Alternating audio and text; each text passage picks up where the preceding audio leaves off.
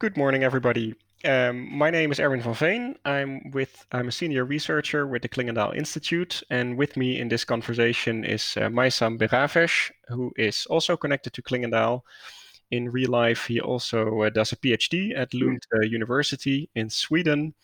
He's an Iran specialist uh, with good connections into uh, the foreign policy and intelligence community, and what we want to talk about today is the possibility of a return to the nuclear deal between the United States and Iran, as well as a number of other powers, and the prospects of this under the incoming Biden administration. So, without further ado, um, Maysam, could you explain to me the Iranian domestic political discussion uh, and the possibilities it implies for a return to the nuclear deal, please? Yes, uh, thanks for having me here. For the sake of uh, brevity, I will drop the unnecessary details. So, but all major actors, uh, the most relevant actors inside Iran, either hardliners, moderates, whoever, most of them uh, believe that the ball is in the Biden court, in the sense that, uh, the, the Biden should undo the sanctions that Trump uh, did after uh, pulling out of the, uh, the JCPOA and uh, return to the JCPOA. Uh, so both parties want this, but then the problem is that each party, each side in Iran, hard, hardliners, moderates, want to do it themselves. Okay, and uh, and what, what they view now is the June uh, 2021 presidential elections in Iran. Uh, if Biden uh, unconditionally returns to JCPOA, then it will make it hard for hardliners to spoil diplomacy between Iran and the US.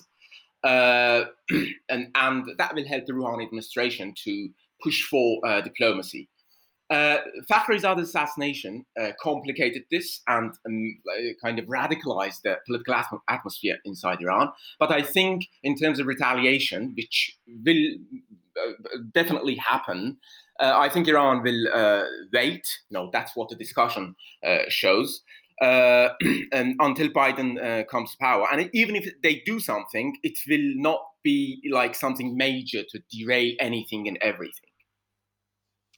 That's really helpful. So, given that sort of uh, tug of war or tension between the moderates and the hardliners, What's your expectation in terms of the timeline, uh, Maysam? What, what is going to happen between now and the Iranian presidential elections uh, well, you know, I, I, think, uh, I think it depends on how Biden acts. If he uh, returns to JCPOA unconditionally and swiftly, then uh, that will, you know, it will make it hard for Iranian uh, radicals or hardliners uh, to uh, stop uh, this process of de-escalation and détente negotiations.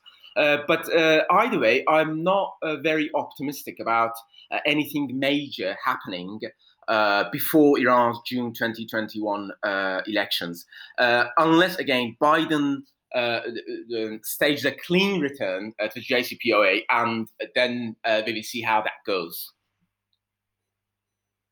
And now, okay, I think uh, it's for me to uh, ask a couple of questions. Uh, so, how do you think Europe, uh, E3, can help uh, with this process and uh, facilitate the, the road to negotiations?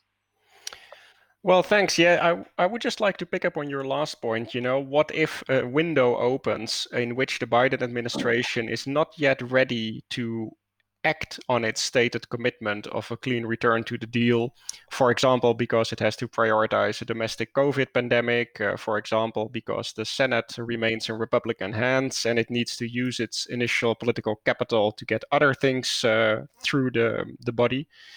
Uh, then I think uh, uh, opportunity opens up for the EU to. Um, you know, rebuild some of the lost confidence. And that is most easily done, I think, by reviving an element of the Macron plan of 2019, which amounts to opening up a credit line for the purchase of Iranian oil uh, by European governments um, on the basis of a US waiver that the incoming Biden administration could provide and this would this would create some uh, some needed relief for the Iranian economy and also serve as a gesture of goodwill until the moment arrives that the Biden hmm. administration is uh, is ready to roll, basically.